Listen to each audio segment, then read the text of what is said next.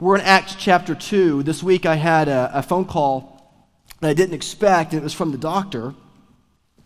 And thank goodness there was no bad news, because there was no news at all. They just wanted to call me to tell me that it's time for my annual physical. And I don't know about you, but I'm so glad they make those kind of phone calls, because I get so deep into the weeds of this project or doing this with my kids or doing that or being at this thing or that or traveling or just doing life that I forget to even examine the marks of health in my own body.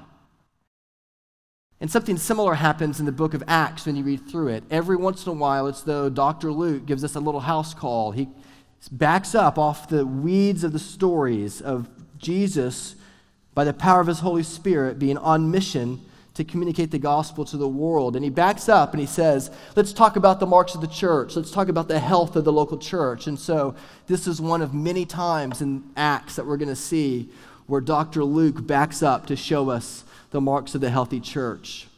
On Sunday last week, the elders and I were talking about this list that you're just about to hear from Kendall.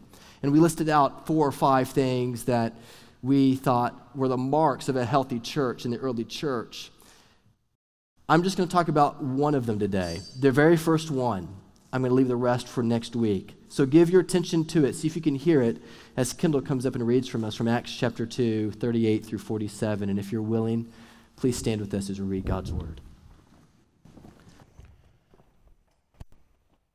Hear the word of the Lord. Now when they heard this, they were cut to the, cut to the heart and said to Peter and the rest of the apostles, "Brothers, what shall we do?" And Peter said to them, "Repent and be baptized, every one of you, in the name of Jesus Christ, for the forgiveness of your sins, and you will receive the gift of the Holy Spirit. For the promise is for you and for your children and for all far off, everyone whom the Lord calls himself." And with many other words he bore witness and continued to exhort them, saying, "Save yourselves from this crooked generation."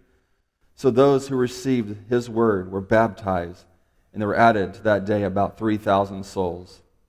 And they devoted themselves to the apostles' teaching and the fellowship, to the breaking of bread and the prayers. And all came upon every soul, and many wonders and signs were being done through the apostles. And all who believed were together and had all things in common. And they were selling their possessions and belongings and distributing the proceeds to all as any had need. And day by day attending the temple together, breaking bread in their homes, they received food with glad and generous hearts, praising God and having favor with all people. And the Lord added to their number day by day those who were being saved. This is the word of the Lord. Thanks be to God. You may be seated, please. Well, did you hear it? In forty-two through forty-seven, Kendall reads out the marks of a healthy church. Did you hear the first mark? I'm going to give it to you straight up, and then we're going to talk about it together for a few minutes. It's in verse forty-two. Look at verse forty-two if you have a text before you. There are some in the back. Don't be afraid to stand up during the sermon. If you need to get a Bible, they're in the back, and you can have that to keep if you need one. Look at verse forty-two. What do they do? It said they devoted themselves to the apostles' teaching. These men who had heard Peter's sermon in Acts chapter two, they all got together, these men and women, and they devoted themselves to the apostles' teaching. And that begs two questions. Who were the apostles, and what did they teach? That's what we're going to look at today. Who were the apostles, and what did they teach? Sounds simple enough, but let's see how the Lord wants to work in your life as you look at this passage with me. Who were the apostles? Earlier in the sermon, Peter spoke of the twelve apostles when he said, up in verse thirty-two, if you have your Bible open, look at it with me. "This Jesus God raised up, and of that we are all witnesses." Peter's talking about himself and the other eleven. The apostles, first of all, are people who witnessed the resurrected Jesus. And then earlier in Acts chapter one, remember they're trying to figure out how to...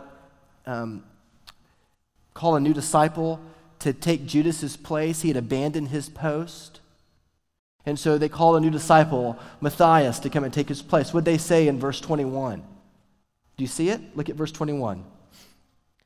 Verse one, chapter one, verse twenty-one. "So some of the men who have accompanied us during that all the time that Jesus had been with us, beginning from the baptism of John, verse twenty-two, until the day when he was taken up from us. One of these men must become with us a witness to the resurrection. And then they cast lots. Casting lots for the disciples, as we looked at a couple of weeks ago, wasn't just trying to say, okay, well, whatever will be, will be. It was their way of saying, Jesus, we want you to call the man you want. Because surely as he controls the fish of the sea, he controls the casting of dice. And so the apostles are people who've seen the resurrected Jesus, who have been with Jesus in his ministry, and who Jesus himself calls. Those are the marks of the apostles. They were called by Jesus, they were taught by Jesus, and they saw the resurrected Jesus. They saw him. They were the ones that accompanied Jesus during his teaching. They were the ones who spent the forty days with Jesus during his resurrection appearances. These were men who were ordinary Galileans. Listen, they weren't that special. They would not have made your top twelve in this year's N F L draft. They would not have been the guys you or I would have picked. They were ordinary Galileans. Matthew was probably trained as an accountant. Peter and Andrew, James and John were skilled fishermen. We don't really know much about the rest except Simon, who's got his profession built into his name, the Zealot. He was a political activist. But the rest were just ordinary hum-ho dudes. They were just ordinary, kind of like if you've seen the new Lego movie that I saw Friday night. You know, Emmett, the little guy that they they they really never see Emmett. He's not special because he has just two dots and a smile. He's like every other Lego character there is. These guys were just ordinary men. They were just average guys. But yet it was through these twelve that had been with Jesus during his earthly ministry, that saw the resurrected Jesus, that Jesus called to himself. And when the young church, when the young church was trying to figure out what do we do after they died, and they all died, by the way, of martyrdom. You know the stories of most of their lives, perhaps. You know that all of them died by martyrdom, probably except for the Apostle John. Thomas probably made it all the way to India before he was killed. Matthias reportedly made it all the way to modern-day Georgia, which is by Azerbaijan, which is by East, it's in Eastern Europe, by Russia. When the early church was trying to figure out how do we do church, how do we live this gospel, this Christian life out after they died, what did they do? They didn't just sit in a circle and say, well, let's see if we can think of some good ideas. They went back to the letters of the apostles, and they gathered those letters in twenty-seven individual books. And by the fourth century, we have the New Testament. All twenty-seven books, they consistently went back again and again and again to the apostles themselves. These are the twelve apostles, it says in Jude one three, where Jude says, "Beloved, although I was very eager to write to you about our common salvation, I found it necessary to write, appealing to you to contend for the faith that was once for all delivered to the saints." It wasn't like Jude said, okay, now we need to figure out what we... Th-. He said, no, it's been delivered to you through the apostles. And this is what we cling to. This is what we go back to again and again, because Jesus called these twelve men, and then later he called Paul in Acts nine, to be the ones who had the authority to communicate truth about Jesus. Are you with me?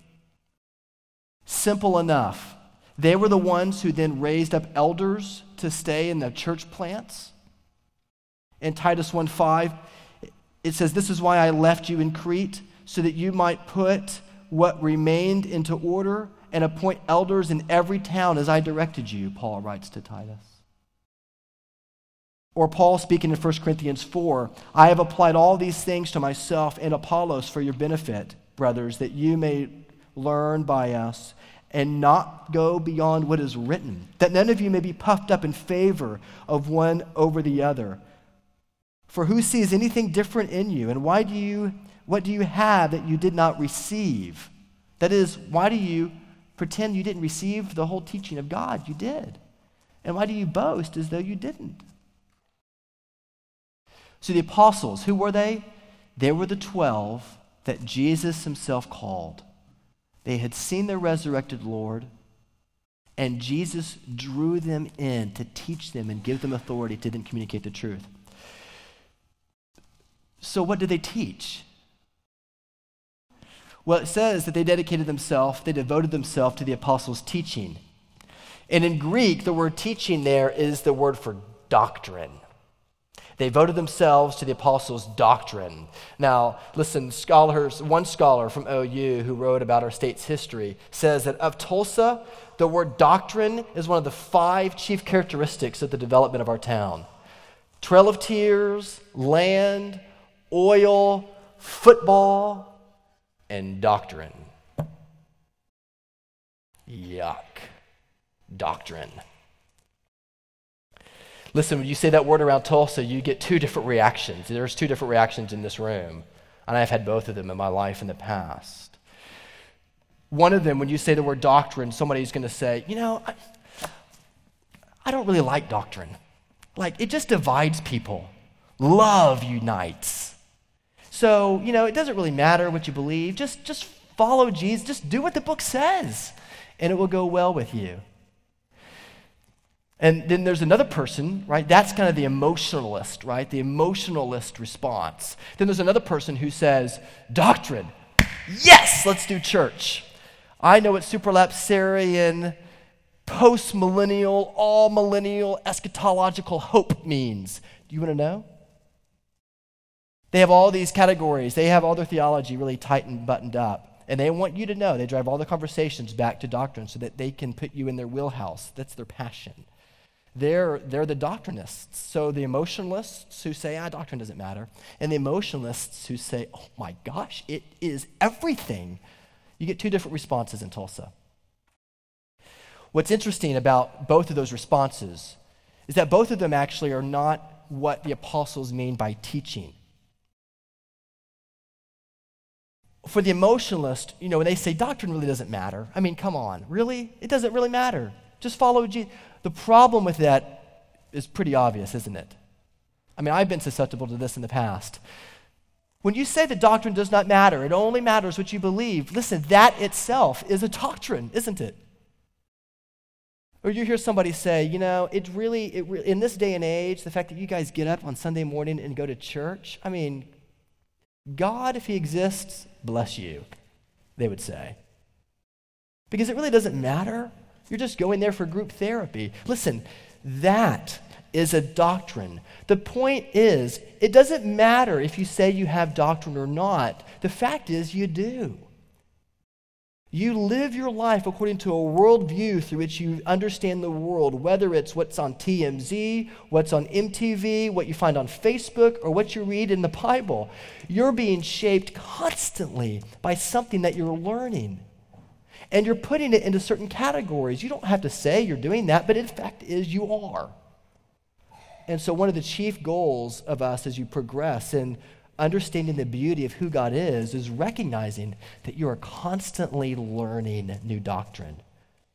And you're constantly communicating it to your children. Gulp.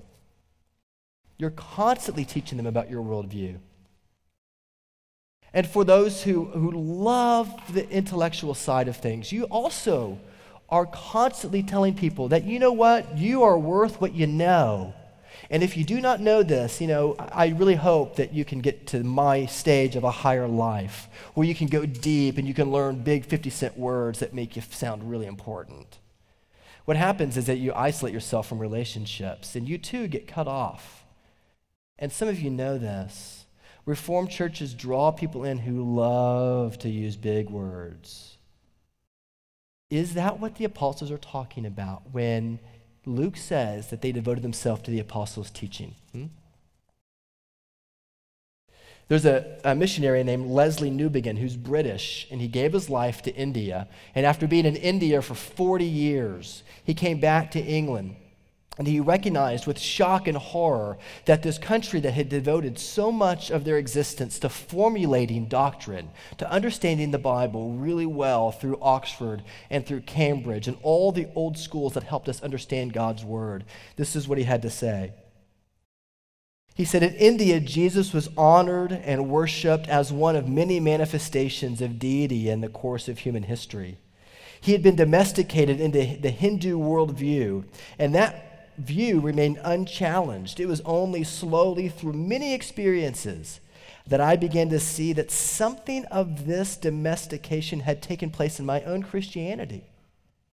That I too had been much more ready to seek a reasonable Christianity based upon my own preferences, a Christianity that could be defended on the terms of my whole intellectual formation as a twentieth century Englishman, rather than something which placed my whole intellectual formation under a new and critical light. I too had been guilty of domesticating the gospel. Listen, both types of people, whether you're an emotionalist or you're a doctrinist, whether you hate doctrine or you love it, both people are, can be guilty in domesticating Jesus. They take the parts of Jesus that they love, and then they just ignore the parts of Jesus that they don't. And listen, Jesus doesn't let you do that. It's not like you can take Jesus and say, okay, I love the divine Jesus. I love the fact that Jesus was God. It's awesome. It's so cool. Like God would love. But you know the problem with that is if he wasn't human, then Jesus was not a suitable sacrifice in your place. He had to be human. Well, I love that human part. I love that guy. I don't really think he's God. I think he was, you know, he was a little delirious, some of the things that he said. Well, the, you love the, the human Jesus, but you don't love the divine Jesus, then you run up into a dead end too, because then he can't be the sacrifice that you need. Either he was a willing substitute perfect for you, or he was the infinite sacrifice that could pay the guilt of your sin. He is both God and man. And sometimes our rationalistic, no more miracles in the world, everything is buttoned up tight, we tend to view the Bible through those lenses, and therefore we create a domesticated Jesus. And what happens? You begin to see that the Jesus that you come to worship is just like you. And that Jesus can't change you because he's you. Listen, when Peter preached the gospel, what was their reaction? It says that they were cut to the heart. What can cut you? If you get a, thank you, that's right. If you get a cotton ball, if you get a cotton ball and you try to cut yourself with a cotton ball, children, what's going to happen? If you take a cotton ball and try to cut yourself with it, why? It won't cut you, will it? Why? Because it's softer than you are. When, when you begin to have a domesticated Jesus, when you begin to make Jesus into your image, you try to cut, you can't cut yourself with you. It's like trying to cut yourself with a cotton ball. It just absorbs whatever it touches. You need something more. You need something harder than a cotton ball. You need something that is harder than you. Most of us, self-included, tend to want to have a Jesus that is soft and cuddly, and we love him because we can an- anticipate the way he's going to change our hearts. Jesus does not work like that. He's harder than you. And the reason why the early church went back to the apostles' teaching again and again and again is because they wanted to find something that was harder than them, harder than their pride, harder than their calloused hearts, harder than their rigorous pursuit of self-righteous salvation strategies. And so what did they do? They settled on the apostles' doctrine. And where do you find it?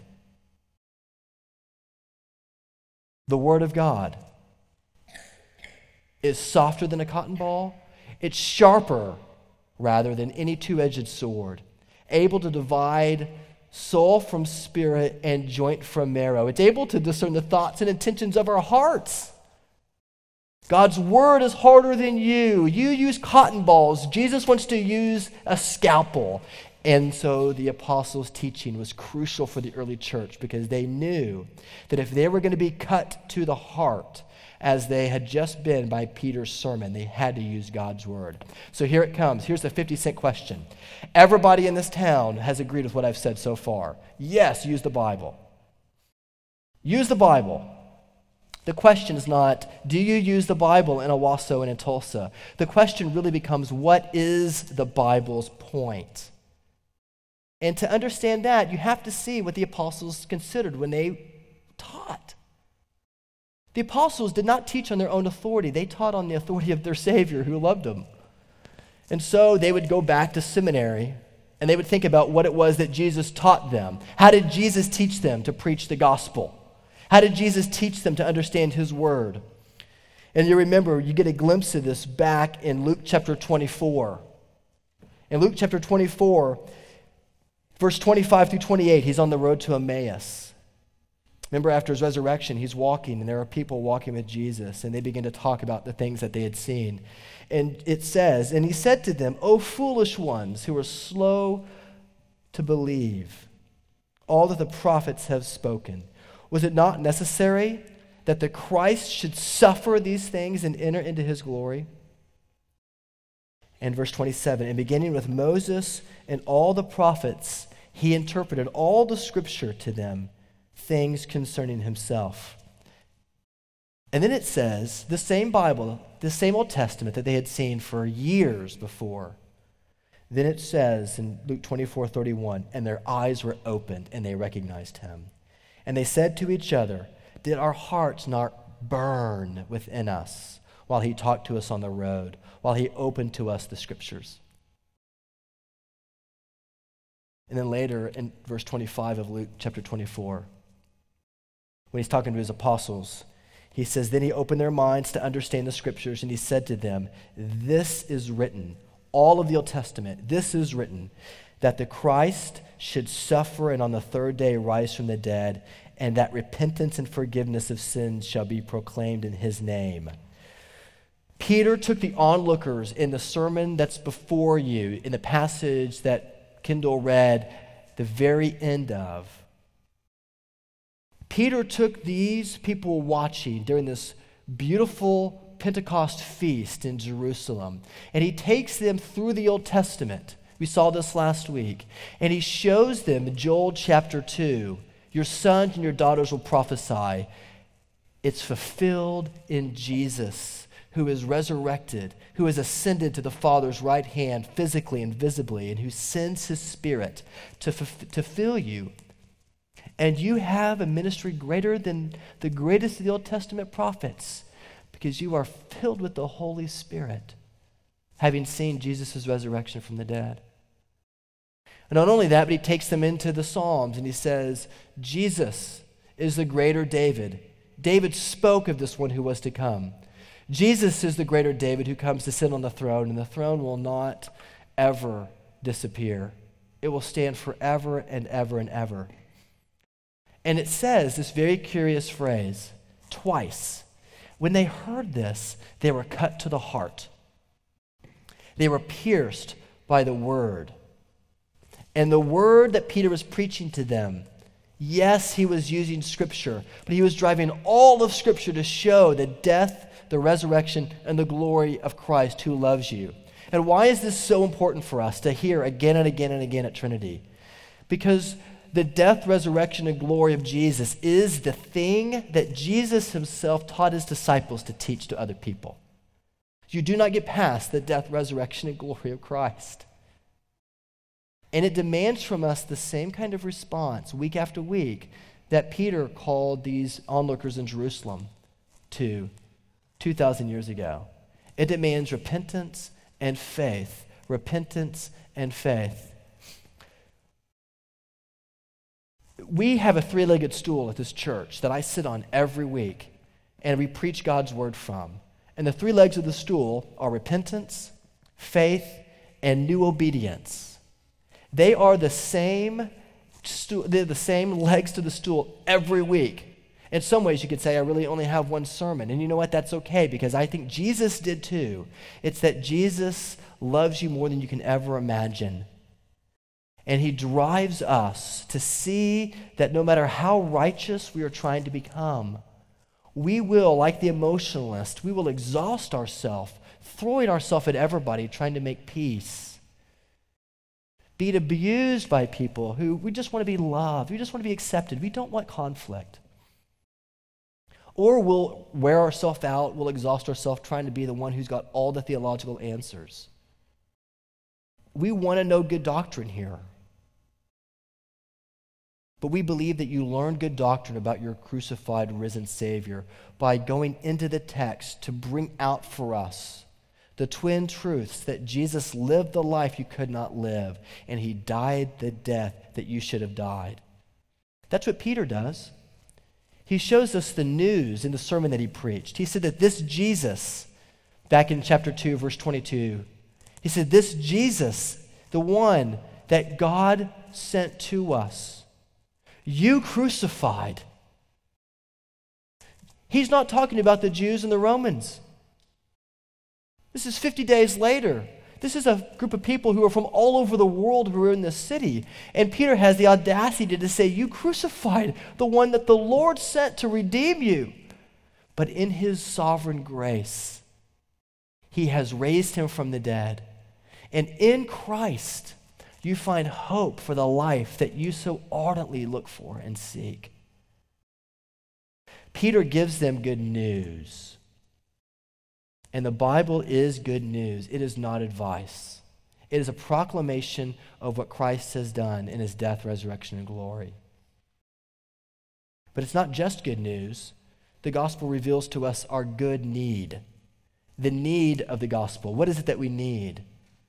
We need somebody to come and rescue us from sin. And the only place you're going to find that, the only place you're going to find it is in the gospel of Christ. Is it Christianity? All other religions beg of you to perform for their deity or for their God. Live up to their standards. But it's only in the gospel that you say that Jesus says, lay your deadly doings down. Down at Jesus' feet and trust in him and him alone. Gloriously complete. Why? Because you're more sinful than you could ever imagine. And yet in Jesus Christ, you are more loved and accepted than you could ever dream at the exact same time. That is the gospel. That is the gospel need that we all have. So the gospel is news that Peter declares to us in his first sermon in Acts two. The gospel is also a revelation of our deep need. That no matter how much we know the Bible, it is possible to know the Bible and miss the gospel. I'm going to say that again, just in case you were sleeping. It is possible to know Scripture and miss the gospel. You remember the story in Matthew twenty-two when the Sadducees came to Jesus and said, hey, okay, Rabbi, we got one for you. So there's a woman who's married to a man and he dies, and then she remarries and he dies, and she remarries again and he dies. See, this happened seven times. Tell us, O wise Rabbi, whose husband will she be in heaven? They obviously knew the Old Testament. And Jesus says to them, without a moment's hesitation, I would imagine, you know neither the Scriptures or the power of God. How is that possible? Because they forgot to take all of the Old Testament and see that it points to Jesus, your Savior. And this is what you really need. You need the gospel. And you're going to get knowledge of doctrine after you understand, because otherwise it will never go in. You'll never have your heart cut to the quick. It is cruel to learn the Scriptures but not be cut to the heart, because the gospel won't really change you. It'll just be, it'll be you. You'll domesticate Jesus. Satan will use your strengths and your weaknesses to just make Jesus just... Just, you know, just enjoy the good life, but don't let him change you. But the gospel has to change you. The gospel has to change you like an apple tree has to give birth to apples. It has fruit that manifests itself. And you can go staple apples to an apple tree, but you know what? They will not last, and you will burn yourself out. And I know from some of your stories, there's at least four or five of us who have been on staff at other churches, and we're here just because we're healing. We're resting in the gospel, and that's a beautiful thing. We want you to come here and rest because Jesus is enough for you, and his righteousness for you is enough. Your spiritual disciplines will come, but don't pursue your spiritual disciplines in order to get Jesus to like you. He loves you, and therefore there should be in us one of the marks of the church, a yearning for his word. Do you yearn for the Bible? Do you yearn to know it? Do you yearn to know doctrine? I hope you do. I want you to yearn with me for it. We want to know more and more of our Savior, but we want to know it in line with the apostles' teaching, which is in line with the way Jesus taught his apostles to teach, to center everything around the death, resurrection, and glory of Jesus, because our own pursuit of self-righteousness, our own fierce attempt to become good and right in the eyes of God is so subtle, and we need the gospel today. If you're a Christian, you need it just as much as you needed it when you first believed. Leslie Newbigin, he was a missionary, for crying out loud, for forty years in a very hard land, and he realized that he had domesticated the gospel, that he had made Jesus into his own image. Have you? And the only reason Newbigin even knew that he did that is because he was cut to the heart by the gospel again. Are you willing to let the Holy Spirit change you? He wants to remind you how much he loves you. And he wants you in just a moment, as we take the Lord's Supper, to bring all of your doubt, to bring all of your failure to him, because your Savior holds out his arms to you and says, I love you. I care for you. The law kills you, but I give you life. If you follow the Bible in any other way, but by seeing out of it emerge the beautiful grace of Jesus Christ, you will wear yourself out on a thousand failed attempts to be holy and righteous in my sight. But if you see that Jesus was the true Abraham, who is the head of the church, that Jesus was the true Esther, who didn't say, if I die, I die, but when I die, I die for such a time as this. When you see that Jesus was the true Samson in Judges, who takes the twin pillars and he brings them down on all of our enemies, sin and death, then your heart begins to burn, because you see all of the Old Testament's about him. And these apostles marveled at that. And these people who had been cut to the heart came again and again, and they devoted themselves to this story. And so we want to do that as a church. One of the ways we're going to do it is in the worship service. The, the role of preaching is to proclaim to you the good news. It is not to tell you the thirty-five different interpretations of this particular Greek verb, although I would love to do that. It is to help you see Jesus. But we also want to provide opportunities for us, even as a young church plant, to learn some of the more specific nuances of teaching, of what Scripture says and all of its um, beauty and glory. So we're going to do that over the coming weeks, and I want you to pray with me as we get it started.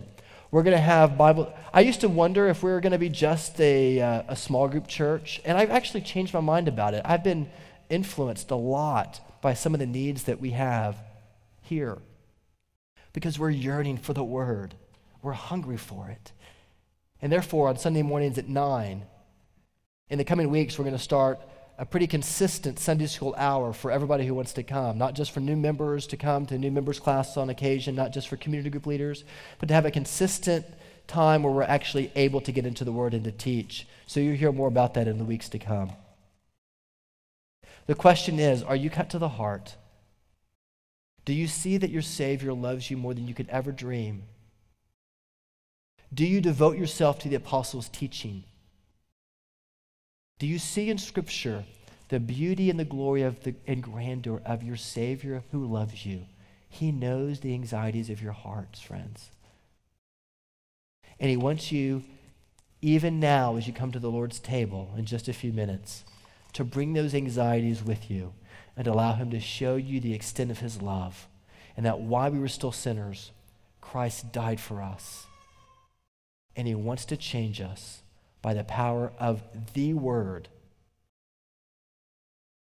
the apostles' teaching, the gospel of the death and resurrection and glory of your Savior who loves you and comes to you this morning. Let's pray.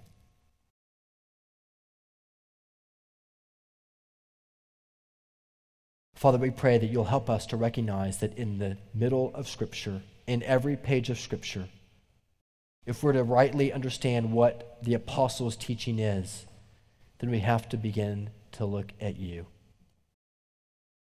Jesus, thank you that you're the shadow of every substance in the Old Testament. Father, thank you that you are the fulfillment of all the covenant promises. Thank you, Father, that though in the Old Testament gave portraits, foreshadowing, Lord Christ, you are the one who fulfills it. You are not the shadow. You are the substance. And so, Lord Christ, we come to you yearning for the word, wanting to be good students of the word, but wanting most of all to be cut to the heart because we cannot live up to your standards. But you draw us near in love. So do that, we pray. In Jesus' name, amen.